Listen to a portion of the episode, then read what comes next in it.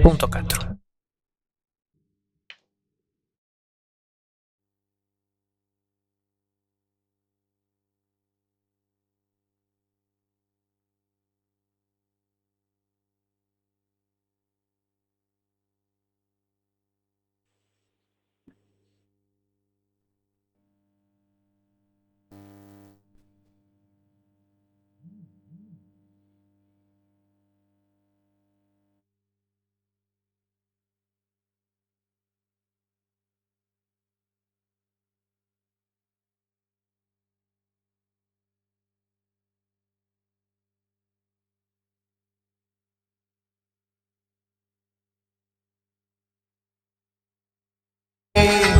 hacer.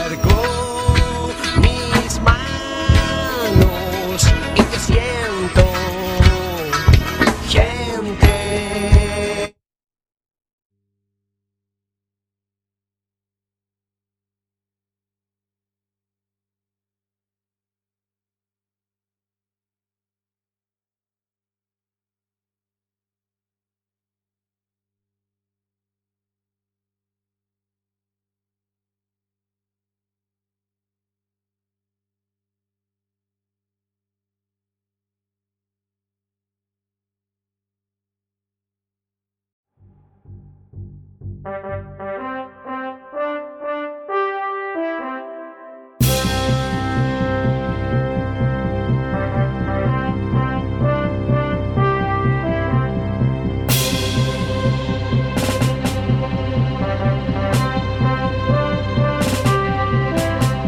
Resistance.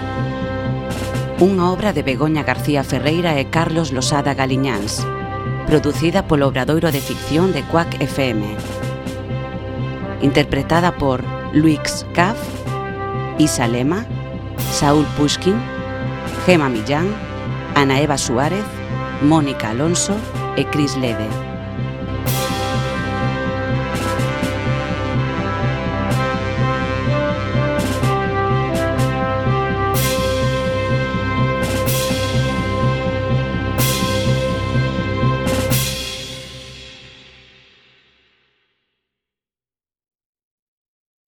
No verán de 1944, a ocupación nazi de Francia vai polo seu cuarto ano.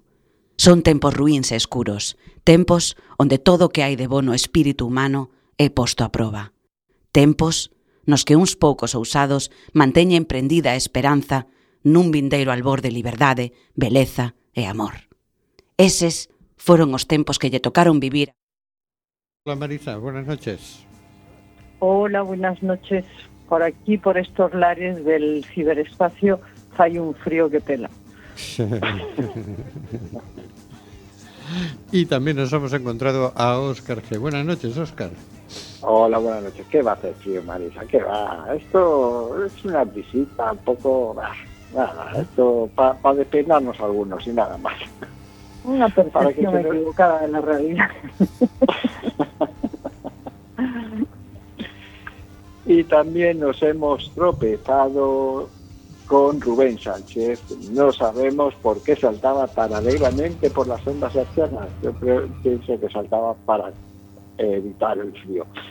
Que hará el señor Sánchez, hará todo lo que pueda para que fluya este amordazado programa. Amordazado porque, oye tú, oiga, no, señor Grande Marnasca, ¿te puedes creer que todavía seguimos amenazados por la ley Mordaza. Por cierto, buenas noches, Rubén. Buenas noches, Oscar, Marisa y todo el equipo. Pues, pero esto no era lo primero que iba a derogar Pedro Sánchez cuando llegara al poder, la ley Mordaza. y, la ley de vivienda, lo segundo. Pero bueno, no solo la ley Mordaza. Hoy vencía el plazo de ampliación de enmiendas eh, a la Ley de Seguridad Nacional. Por la noche comprobaremos después del programa si ya han llegado a un acuerdo o no, pero lo han aplazado 41 veces. No se terminan de poner de acuerdo con la Ley de Seguridad Nacional, pero esa ley dará otra vuelta de tuerca al derecho a la información, a la libertad de expresión y profundizar en la censura. Han cerrado. Te, iba a decir si era más eh, considerada con las personas y nos eh, generaba mayor libertad en todos los sentidos, etcétera. O sea que no es así. No, no, esta ley, o sea, la filosofía que recorre esta ley es, en nombre de la seguridad nacional, vamos a quitarle derechos a las personas. ¿Comprendes? Estaba utilizando el sarcasmo, ¿sabes? no, no, esto, es, esto es literal, esto es así. Entonces, bueno, literal no, no lo dicen así, pues no se atreven a decirlo así, pero luego la lista es qué cosas, qué derechos te van a quitar. El derecho a la libre circulación, te van a poder embargar tus bienes, te van a poder movilizar para ponerte a trabajar en lo que quieran, o incluso te van a poder movilizar para enviarte a Ucrania a que te maten a ti. En fin, van a poder hacer contigo lo que quieran en cuanto aprueben esta ley, en principio según está el borrador de la ley. Vamos a ver qué enmiendan y qué no enmiendan, porque es que lo, lo que estaba en discusión cuando lo llevaron al Parlamento era que, hombre, movilizar a la gente y luego no pagarle nada es como matarla de hambre. Entonces, te tienen currando y no te pagan, y tú, claro, no puedes ir a currar porque te han movilizado, pues es un poco bestia. Es decir, tú puedes. A los soldados les dan de comer, joder. Entonces, pues bueno, este, era el nivel del debate en el Parlamento Español, en el Congreso de los Diputados. En fin, que uno de los aspectos de esta ley es el tema de, ellos le llaman desinformación, en realidad desinformación es lo que ellos hacen, han censurado nuevamente a, todo el que discrepe del discurso oficial, en este caso ahora el discurso oficial es pura propaganda de guerra de la OTAN, yo siempre digo que es mm, pienso para borregos marca el discurso oficial. Y, y claro, todo el que discrepe, pues es señalado, insultado, censurado de entrada. si discrepas, discrepas por las esquinas ¿no? de Internet, que es la única manera. En fin, malos tiempos para el derecho a la información y para el derecho a la libertad y para la libertad de expresión. Ha vuelto la censura como con Franco, pero más sofisticada. Por cierto, que tenemos que recordarle al señor Borrell que nosotros estamos en contra del envío de armas a Ucrania.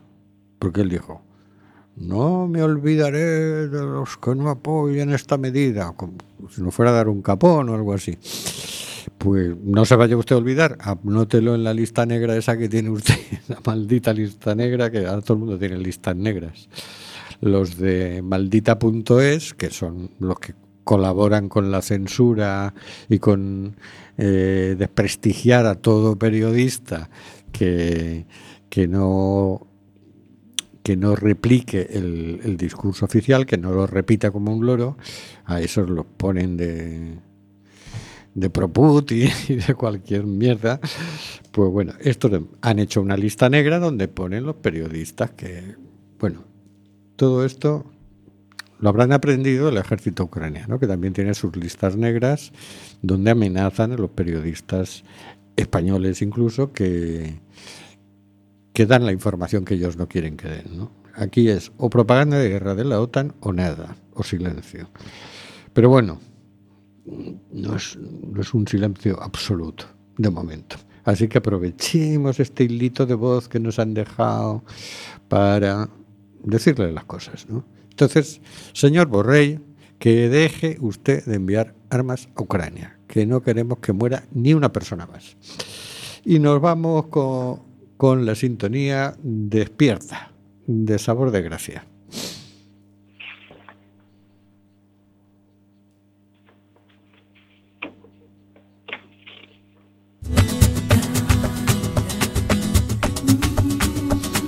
Tristes o alegres vamos contándonos penas y fiestas, en cada esquina un futuro incierto, cada cual con su borrachera, como chinas de desastres y muestrarios de infortunio, de utopías y de engaños, aterrorizan al mundo.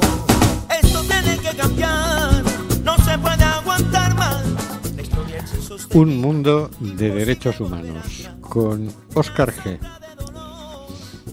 Pues esta semana traemos aquí eh, a un mundo de derechos humanos un artículo muy curioso. Lo primero que leí, nada más, nada más leer este artículo, lo primero que vino a la, a la cabeza, después muchas más cosas, me vino a la memoria un periodista secuestrado, encarcelado, Pablo González, eh, allí en Polonia, por dar información. Y dice este artículo, este artículo que nos toca imaginar esta semana, y recordamos que todos los derechos humanos es para todo el mundo, especialmente para Europa y Polonia es de la Europa, a la Unión Europea y Polonia pertenece a la Unión Europea. Eh, dice así este artículo número eh, artículo 9. Nadie podrá ser arbitrariamente detenido, preso ni desterrado. Luego, después de lo dice Pablo González, el Pim Pam Pam, Pem vuelos de, de, de, exportación, iba a decir, ¿no? Los vuelos, malditos vuelos de estos que llevan a la gente sin documentos, yo no sabe cómo es la palabra. Bueno, en fin, nadie podrá ser arbitrariamente detenido, preso ni desterrado, dice el artículo 9 de la, de la Declaración Universal de los Derechos Humanos. Qué bien los centros de internamiento extranjeros si se aplicase realmente este artículo. ¿Sabría Pablo González por lo menos por qué está detenido en Polonia? Si es por tener una cuenta en Cuchabán y escribir para palagada, ¿eso es delito? A ver, ¿qué opináis por ahí? Hombre, yo opino que no es que sabría por qué está detenido, es que no estaría detenido. Sí, claro. Nadie podrá, porque es que todavía no se sabe de qué se le acusa. Que, que un año después todavía no se sabe de qué se le acusa a este hombre. Y oye, no parece que es que el gobierno español se ofenda mucho y, le meta mucha presión al gobierno polaco ni, ni nada, no. Ellos detienen un español, no se sabe ni por qué se le acusa, se saltan toda la, la ley a la torera, incluido este derecho humano, y el gobierno español no dice ni mu. Efectivamente, un año de detención preventiva y no sabes por qué. Y lo primero que insinuaron las propias instituciones polacas era eso. La sospecha es que tiene una cuenta en Cuchabán. ¿Qué banco es este? Cucha. Cucha, Cucha. y, y, y, es que de Paragara, un periódico vasco. Y curioso, un dato importante, sí, tiene doble nacionalidad, española y rusa. Desde los nueve años nació en Rusia, porque nació en Rusia, su padre es ruso, pero desde los nueve años vive en España. Su madre es española, sus abuelos son los hijos de la guerra que fueron para, para allá. En fin, eh, sería, yo, yo considero que si este artículo se aplicara, en el caso de Pablo González, habría más de un detenido pero entre los jueces, fiscales y gobierno mm. polaco y español, porque lo que está haciendo el Ministerio de Asuntos Exteriores me parece de, de risa. Sí, sí. Pero de risa, de risa de por no llegar. Exacto. de risa desesperada. Sí, sí, sí. Y los centros de internamiento de extranjeros, tres cuartos de lo mismo. Tres cuartos de lo mismo. Es decir, mantener detenida a una persona que no ha cometido ningún delito, que por definición no es por cometer un delito, y te detienen, no sé si la palabra es arbitrariamente, pero bueno, no porque, porque no tienes papeles o porque no resides legalmente o tal, pero tampoco se molestan mucho en acreditar cuánto tiempo llevas residiendo ni nada. Te detienen porque no tienes papeles y para adentro y ya te van a deportar, ¿no? Pero bueno, bien, esto es lo que hay. O sea que tampoco se nos cumple aquí en este derecho humano, ni aquí ni en toda Europa, claro. No, no, eso ya sabemos que no. Ahora, eso, mm, claro, imaginándonos cómo sería su aplicación, cómo sería el mundo si existiera, pues eso, los centros de internamiento no existirían. sería algo, un, algo de libros de historia en el mejor de los casos. Ah, en, el mejor, en, el, único de los casos, porque la historia es mejor no olvidarla, que si no, luego caemos otra vez en, en su lado más, más oscuro. Sí, sí, sería absolutamente inexistente, algo, algo de la historia, como el los circos romanos, como el circo romano. algo de la historia, el tema de los centros de internamiento. Y no hablemos ahí del tema de eso, mm, de las detenciones ilegales y las torturas y que se producen, eh, eh, afortunadamente, en escasas eh, situaciones, pero que se producen a día de hoy en alguna de las alguna comisaría. sí, sí, claro, seguro que no nos enteramos, pero bueno, mm, conociendo al personal, aquí yo casi doy por hecho que eso sigue pasando, pero bueno, como siguen pasando tantas y tantas cosas. Cosas que no pasarían si se cumpliera ese derecho humano. Estaría muy bien que se cumpliera ese derecho humano. Estoy de acuerdo con este derecho humano. Bueno, pues entonces vamos a continuar. Hoy no nos habéis dejado ninguna opinión por el Facebook ni, nos habéis ningún mensaje.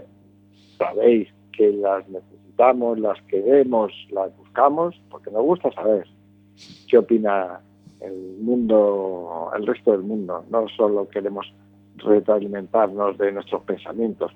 Como diría un amigo, no queremos solo chuparnos nosotros a nosotros mismos la polla para auto auto auto auto ¿cómo se dice? auto satisfacernos queremos tener opiniones diferentes así que hoy no ha podido ser pero os esperamos en Facebook sabéis en la página de, simplemente gente en 4FM ahí nos podéis dar vuestra opinión así que lo dejamos para la semana que viene, no, para el programa que viene, que será dentro de dos semanas, nos toca el artículo 10, ir pensando cómo sería tu mundo si se cumplieran los derechos de la Declaración Universal de los Derechos Humanos. Y el artículo 10 dice, toda persona tiene derecho, en condición de plena igualdad, a ser oída públicamente y con justicia por un tribunal independiente e imparcial para la determinación de sus derechos y obligaciones o para el examen de cualquier acusación contra ella en materia penal. Muy bien. Interesante. Interesante este artículo también. Pues vamos a escuchar el relato de una detención arbitraria en la voz de María del Mar Bonet. ¿Qué volen aquesta gent?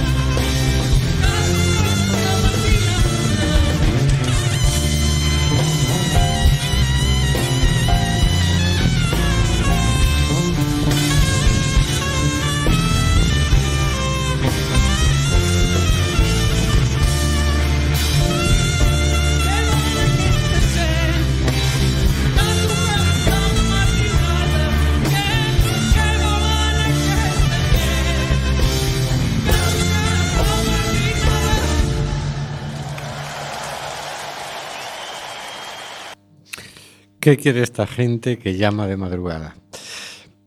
Vamos con las noticias. Meloni aprueba una ley que impide los rescates marítimos de migrantes. Info Libre, 23 de febrero de 2023.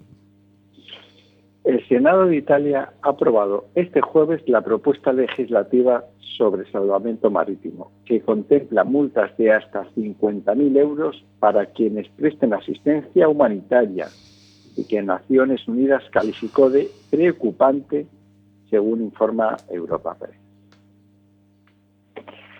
La controvertida medida propuesta por el gobierno de la ultraderechista primer ministra Giorgia Meloni ha contado con el visto bueno de 84 senadores, mientras que otros 61 han votado en contra. El texto, que ya tiene carácter de ley, fue aprobado la semana pasada por la Cámara de Representantes. La nueva ley dificulta, entre otros, a las organizaciones humanitarias que operan en el Mediterráneo, pues estipula que las embarcaciones tienen que acudir a puerto inmediatamente después de llevar a cabo un rescate, obligando a obviar las emergencias que puedan surgir de manera adicional. Esta nueva propuesta obliga a ignorar las llamadas de socorro de quienes se encuentran en el mar simplemente por el hecho de haber salvado ya a otros. Denunció la semana pasada el alto comisionado para los derechos humanos de Naciones Unidas, Volker Turk. Las organizaciones de ayuda han criticado además que la nueva medida les asigna puertos muy alejados de sus zonas de operaciones. Los capitanes de los, de los buques se enfrentan a multas de entre 10.000 euros y 50.000 euros si infringen la nueva normativa. En caso de reincidencia, los buques podrían ser confiscados.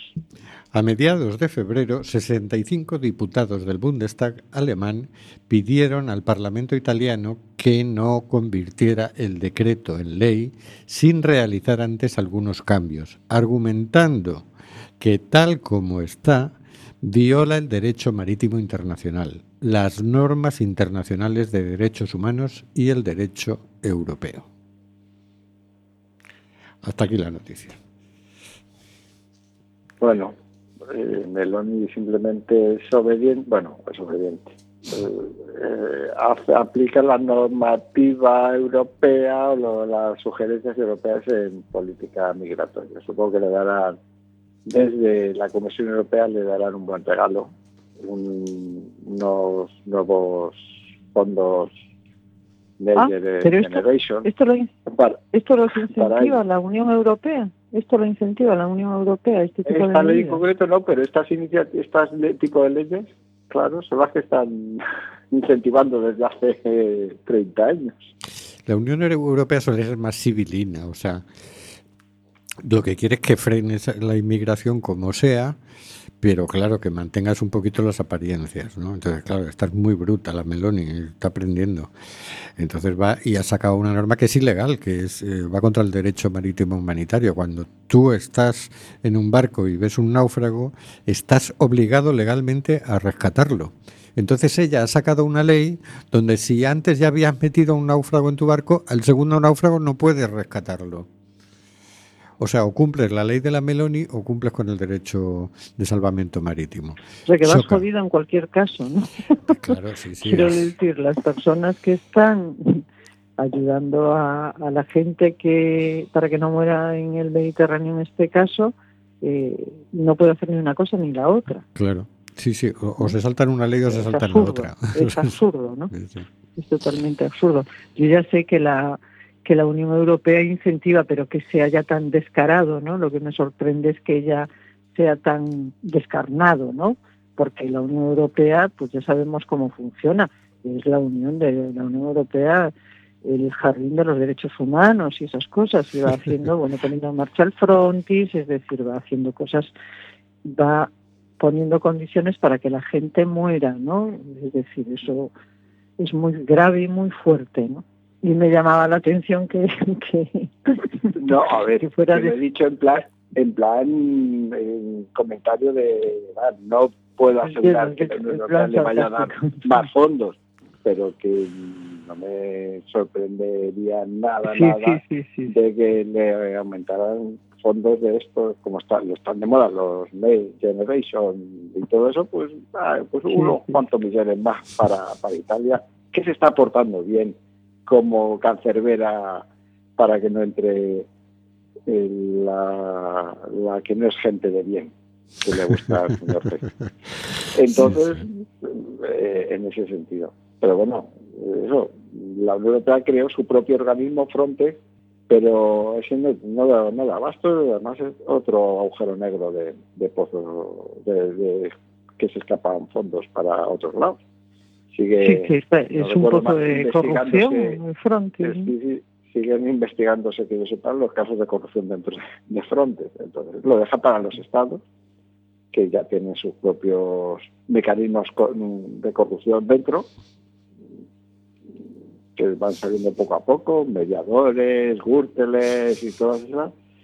Pero bueno, mientras les hagan el trabajo que quieren que hacer, eh, el trabajo sucio de frenar la entrada de gente mm, pobre, que es básicamente eso, pues, eh, pues bienvenido o sea. Para von muy bien. Meloni, muy bien. Very good.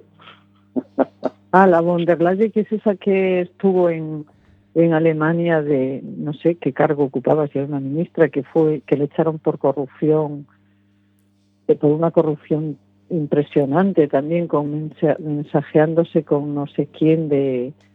Bueno, hay una información de ella, sí, que ya es bastante pública, ¿no? Que es como muy corrupta la tía, ¿no?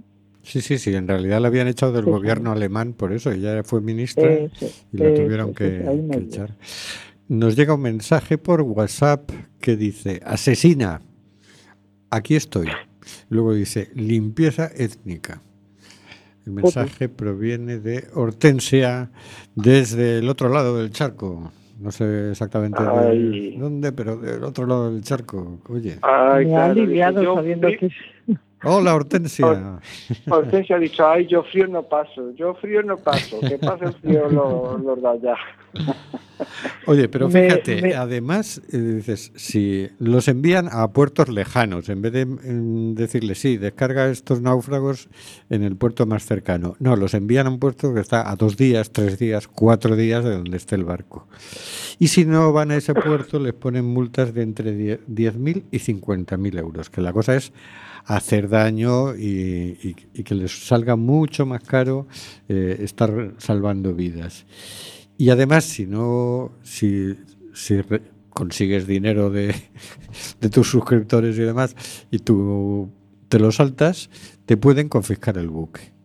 O sea, esto está claro. Es decir, esta política es que se ahoguen. Sí, sí. sí, sí, sí. Eh, la Unión Europea hace tiempo que perdió, bueno, perdió el norte, no, se le cayó la careta. Esto de, Europa de respetar los derechos humanos, no, o sea, a las organizaciones solidarias, las ONG, la gente que trabaja no solo con el tema de la inmigración, pero sobre todo con el tema de la migración, criminalizarla, censurarla, impedirla con trámites burocráticos, con tonterías o jodiéndola directamente con, con multas, lo que llevan haciendo un tiempito. Y, y seguimos como estamos. Von der Leyen sigue ahí. Sí, von der Leyen es la de turno. Porque, sí, sí. Porque aquí en este programa... Pero os acordáis las esperanzas que tuvimos en su discurso, no me acuerdo las palabras que pero un pequeño, iba a decir, una pequeña ranura de esperanza por las palabras que dijo cuando tomó posesión. ¿Os acordáis? Qué, palabra, qué discurso tan bonito. Qué frase tan... Parecía que, iba a, iban a hacer algo.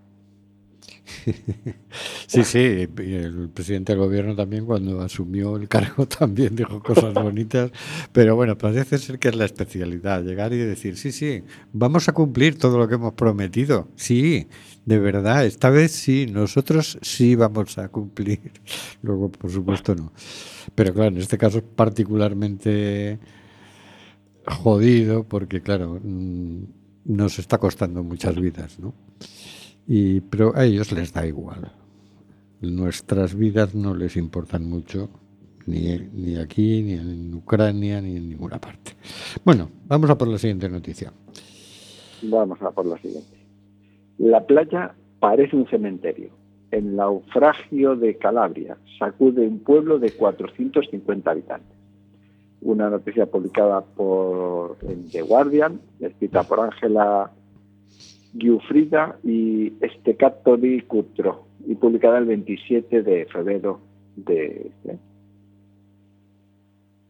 Eran alrededor de las cinco y media de la mañana del domingo cuando Vicenzo Luciano acudió a la playa de Tecato di Cutro en la región de Calabria, sur de Italia, tras recibir una llamada de un colega pescador que le contó que había visto cómo una embarcación se desintegraba entre las olas. Aún era de noche, pero cuando llegué pude ver muchos cadáveres en la playa, también de niños, explica Luciano. Usando la luz de mi teléfono intenté encontrar a otros en el mar. Nunca había ocurrido nada parecido en este tramo de costa y espero que sea un recuerdo que pueda olvidar rápidamente.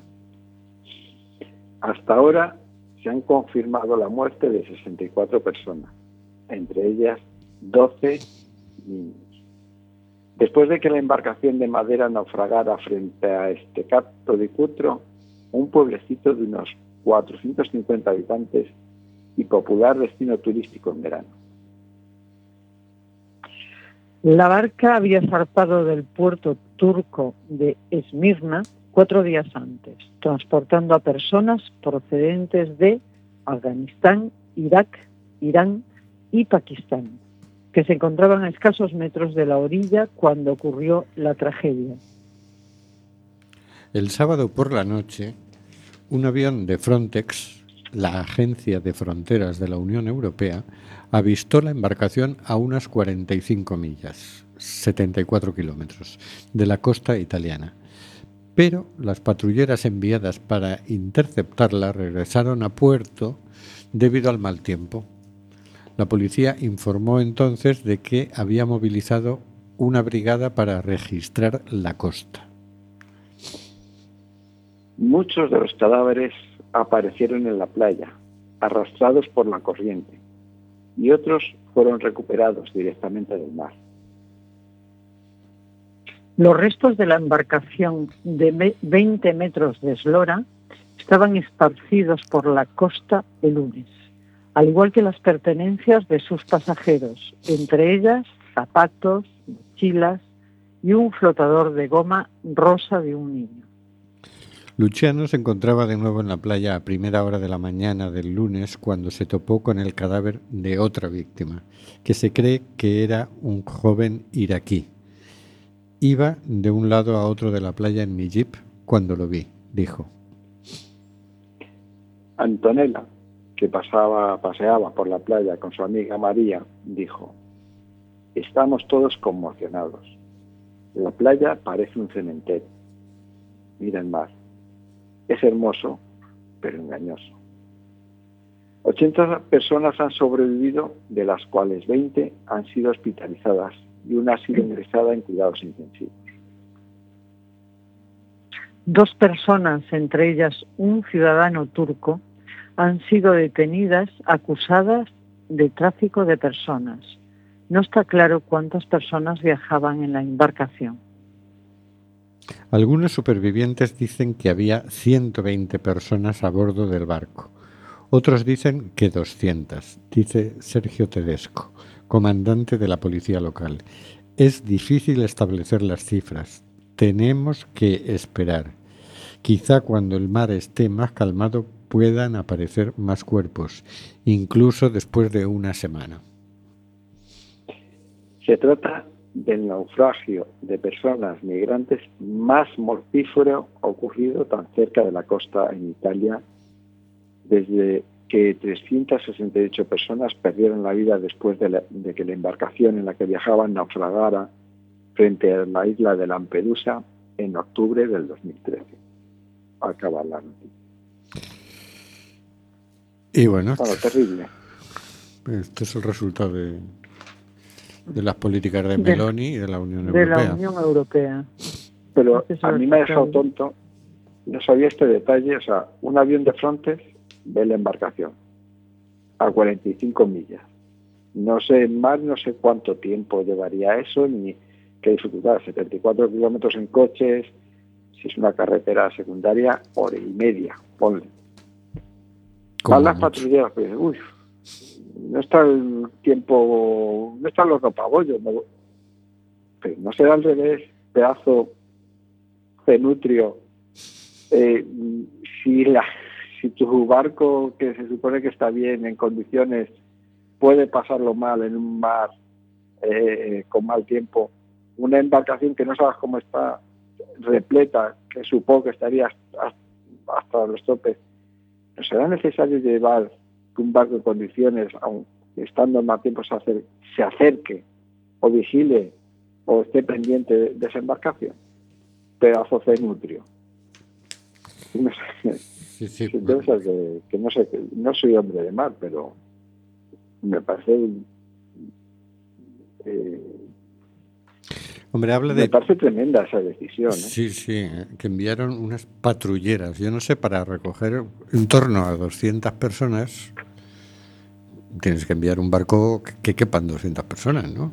Unas patrulleras, mm, no sé exactamente de qué me están hablando, pero vamos, efectivamente, es todo muy sospechoso. Si está ahí Frontex, pues podrían perfectamente haber ido con un pedazo de barco tremendo que resiste muy bien el oleaje. No, no, esto está en línea con, con la política asesina criminal que están, que están haciendo. Si es que además ya no te puedes, cuando escuchas informaciones de estas, ya no puedes, eh, a mí ya no me, no me surge la idea de la duda, ¿no? Es como han, eh, su trayectoria es tan, tan, tan cruel que ya piensas lo peor, ¿no? Piensas lo peor, no, no piensas que, que ha sido, yo qué sé, pues porque no se podía o lo que sea, ¿no? Porque es que todo apunta a que les da igual la gente y les da igual la vida de las personas, ¿no? Así es. Vamos a por otra noticia.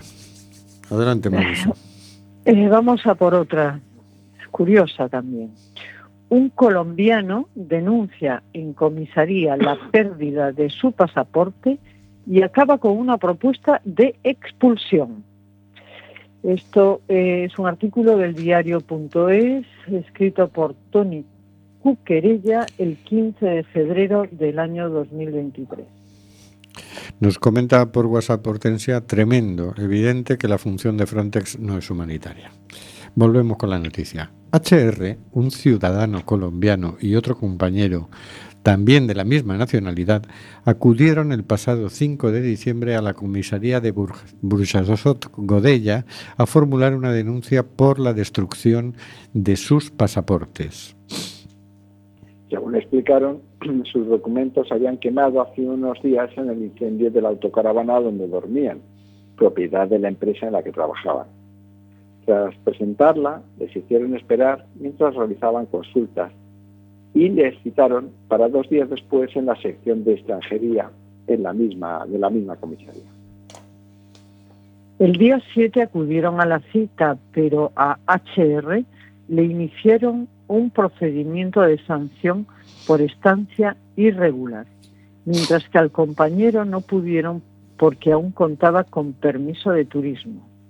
Este caso ha sido denunciado por el colectivo Valencia Acull, que señala que con este procedimiento la Policía Nacional de Burjasot incumple la reiterada recomendación del defensor del pueblo de que no se incoen este tipo de sanciones a las personas extranjeras que acudan a denunciar. Lamentan que esta forma de proceder de las fuerzas y cuerpos de seguridad del Estado no solo provoca temor y desconfianza hacia quienes deberían velar por la seguridad de todas las personas, sino que genera indefensión en las víctimas, la impunidad de los victimarios y obstaculiza el acceso a derechos. Recuerdan así que el defensor alerta sobre este tipo de práctica que constituye una vulneración del estatuto de la víctima del delito y una quiebra de los principios de proporcionalidad y de seguridad jurídica. Así, la abogada del ciudadano colombiano amenazado de expulsión presentó alegaciones en contra, pero la misma policía de Burchesot las rechazó al considerarlas improcedentes y ha propuesto a la delegación del gobierno que se proceda a la expulsión del territorio nacional de HR. En la resolución, la policía se justifica. La expulsión justifica la expulsión indicando que el joven entró, entró como turista con la intención de quedarse a vivir en España y que vive solo aquí porque todos sus familiares están en Colombia y trabaja sin alta en la seguridad social. Además, se afirma que tiene pendiente una propuesta de sanción grave por la L. Ley Orgánica 4 barra 15, artículo 36.16. Dicho artículo castiga el consumo o la tenencia de drogas. Sin embargo, el joven asegura que nunca había tenido ningún problema legal, nunca me habían sancionado por nada. Tampoco es verdad que toda mi familia reside en, en Colombia.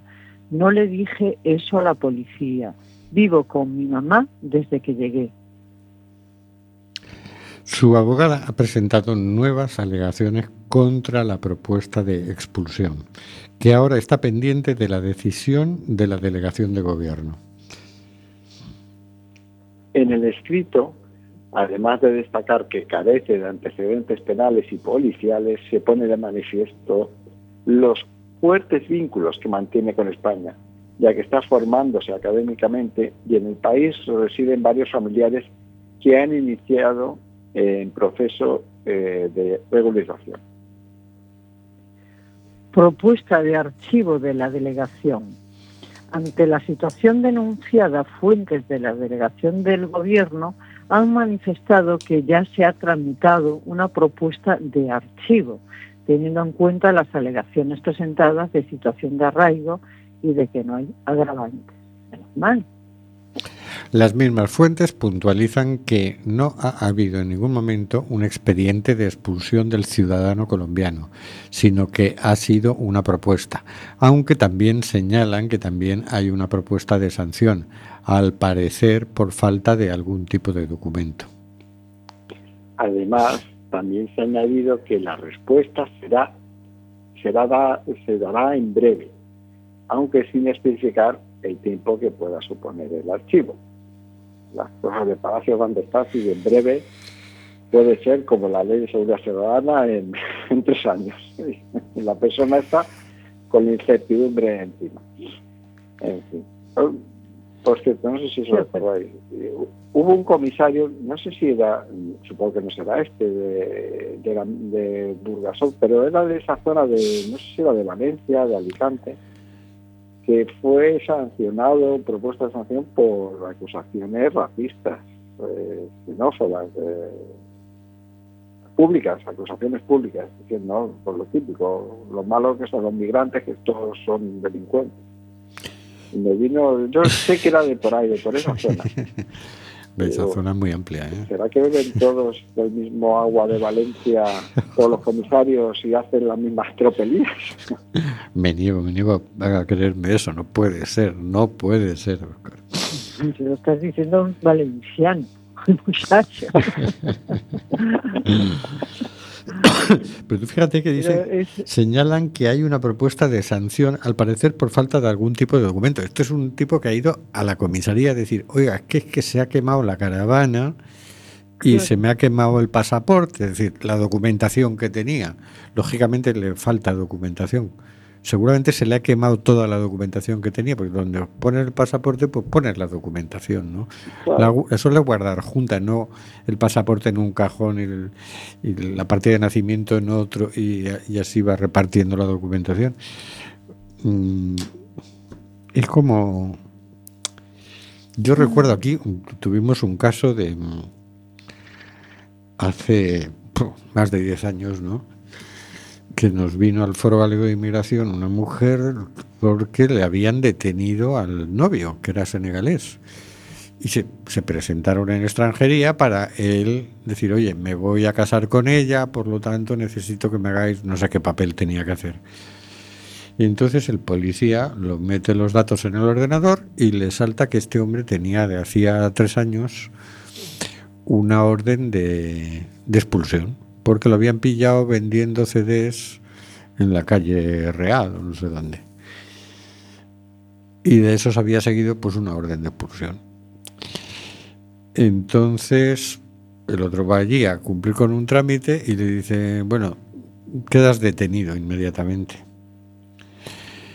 Efectivamente, cuando vino la mujer, llamamos, bueno, a las 24 horas estaba en Dakar, en la capital de Senegal, deportado se lo habían llevado rápidamente. La mujer salió de allí corriendo y les dijo, dadme 15 minutos que vengo con el abogado. Cuando volvió con el abogado ya no, ya había salido el coche rumbo a Madrid para, para meterlo en el vuelo de deportación.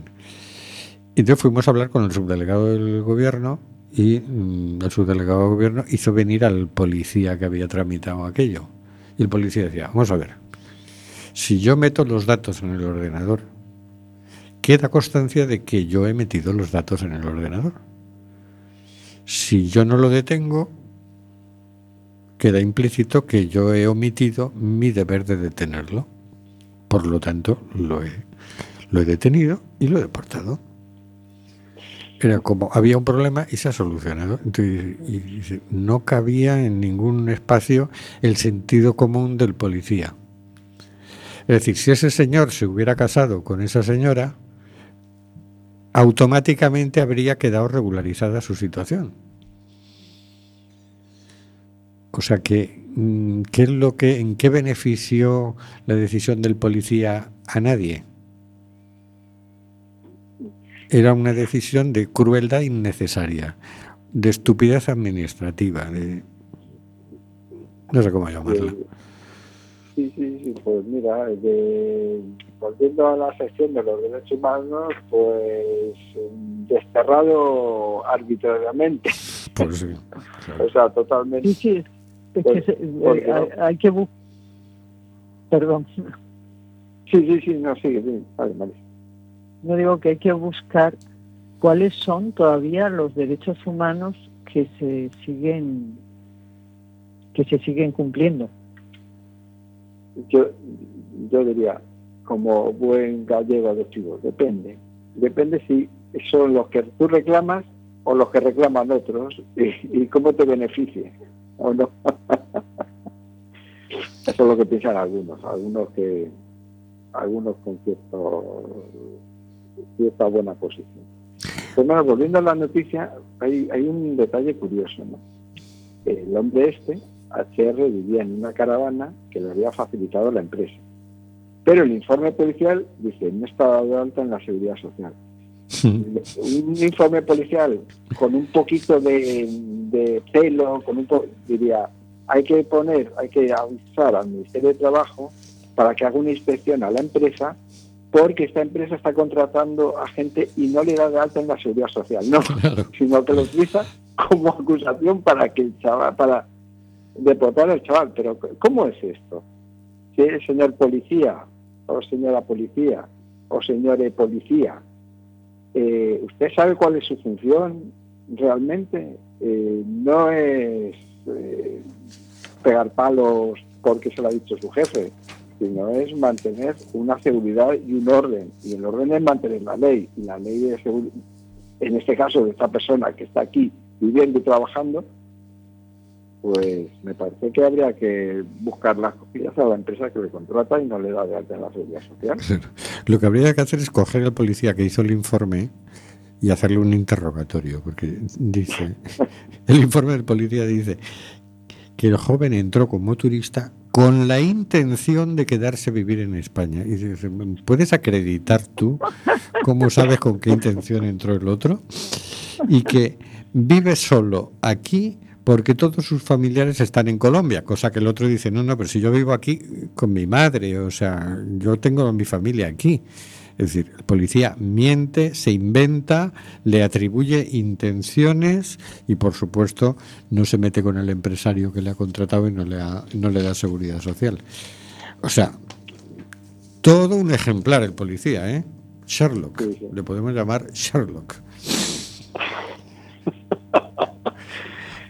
Sí, sí, creo que que es eh, que hay una canción, creo que este no sé qué era, que decía algo así como le pones una chapa y se creen la, la hostia. Bueno, hay muchas canciones dedicadas a las policías, no a todos, pero hay algunos que le das una, una, un sello, le pones un sello y le das una porra y se creen los, los amos de, del mundo. Dice Ordencia, es que ese es el punto, señor Oscar. la empresa ni se nombra. Bueno, nos tenemos que ir ya. Vamos a anunciar que hay una concentración contra la guerra, Mundos en Guerras es en Violencia, a Coruña, convoca unha concentración contra a guerra en Ucraína o vindeiro venres ás 20 horas no obelisco. Queremos expresar a nosa profunda preocupación polo aumento da violencia e a escalada do conflito armado en Ucraína. Como seres humanos cremos firmemente que a guerra nunca pode ser unha solución aos conflitos. Non hai nada que xustifique a supresión de vidas humanas. Como xa propusemos na segunda marcha mundial pola paz e a non violencia, promovemos a non violencia activa para que se converta na verdadeira forza transformadora do mundo, para pasar da cultura da imposición, a violencia e a guerra a cultura de, da paz, o diálogo e a solidariedade en cada localidade, país e rexión. Este conflito, ademais, ponnos ao bordo dunha guerra nuclear, cuxas consecuencias serían devastadoras para toda a humanidade. Insistimos en que España debe ratificar o Tratado de Prohibición de Armas Nucleares, que elimine a posibilidade de catástrofe planetaria e libere recursos para resolver necesidades básicas da humanidade. Pedimos a todos os gobernos que non apoien esta guerra nin cun euro, un soldado ou un fusil, porque esta elección só serve para facerla máis sanguenta, máis longa, con máis mortos e máis sufrimento. Pedimos que non se adopten sancións destinadas a empeorar a vida das poboacións en calquera latitude do planeta. Construamos a paz. El próximo viernes 3 a las 8 de la tarde en el obelisco. Y el próximo miércoles no estaremos aquí porque no toca que estemos, será 8 de marzo, Día Internacional de la Mujer. O sea, todos, os quiero ver a todos en la calle. ¿eh? Y bueno, y con esto... Eh, bien, bien, me alegro. Con esto nos despedimos hasta dentro de dos semanas, hasta el 15 de marzo de 2023. Pasadlo bien, tened una buena quincena, no os creáis nunca el discurso oficial, buscad información alternativa, cumplid los propósitos solidarios que os formulasteis a principios de año, porque recordad, lo que hacéis importa más de lo que parece. No olvidéis dar vuestra opinión en nuestro Facebook, simplemente gente en Cuac FM. Hasta luego, Carlos. Hasta luego, compañeros. Hasta luego, señor García. Nos vemos en dos semanas. La guerra continúa, las muertes crecen, el emporio militar industrial se enriquece. ¿Dónde está la diplomacia europea? Hasta luego, Marisa. Eh, buenas semanas, nos vemos en la calle. Hasta luego, Oscar.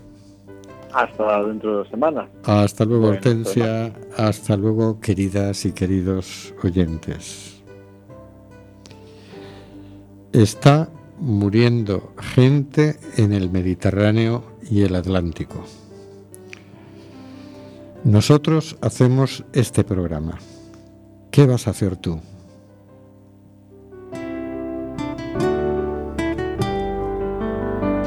De Amazonas.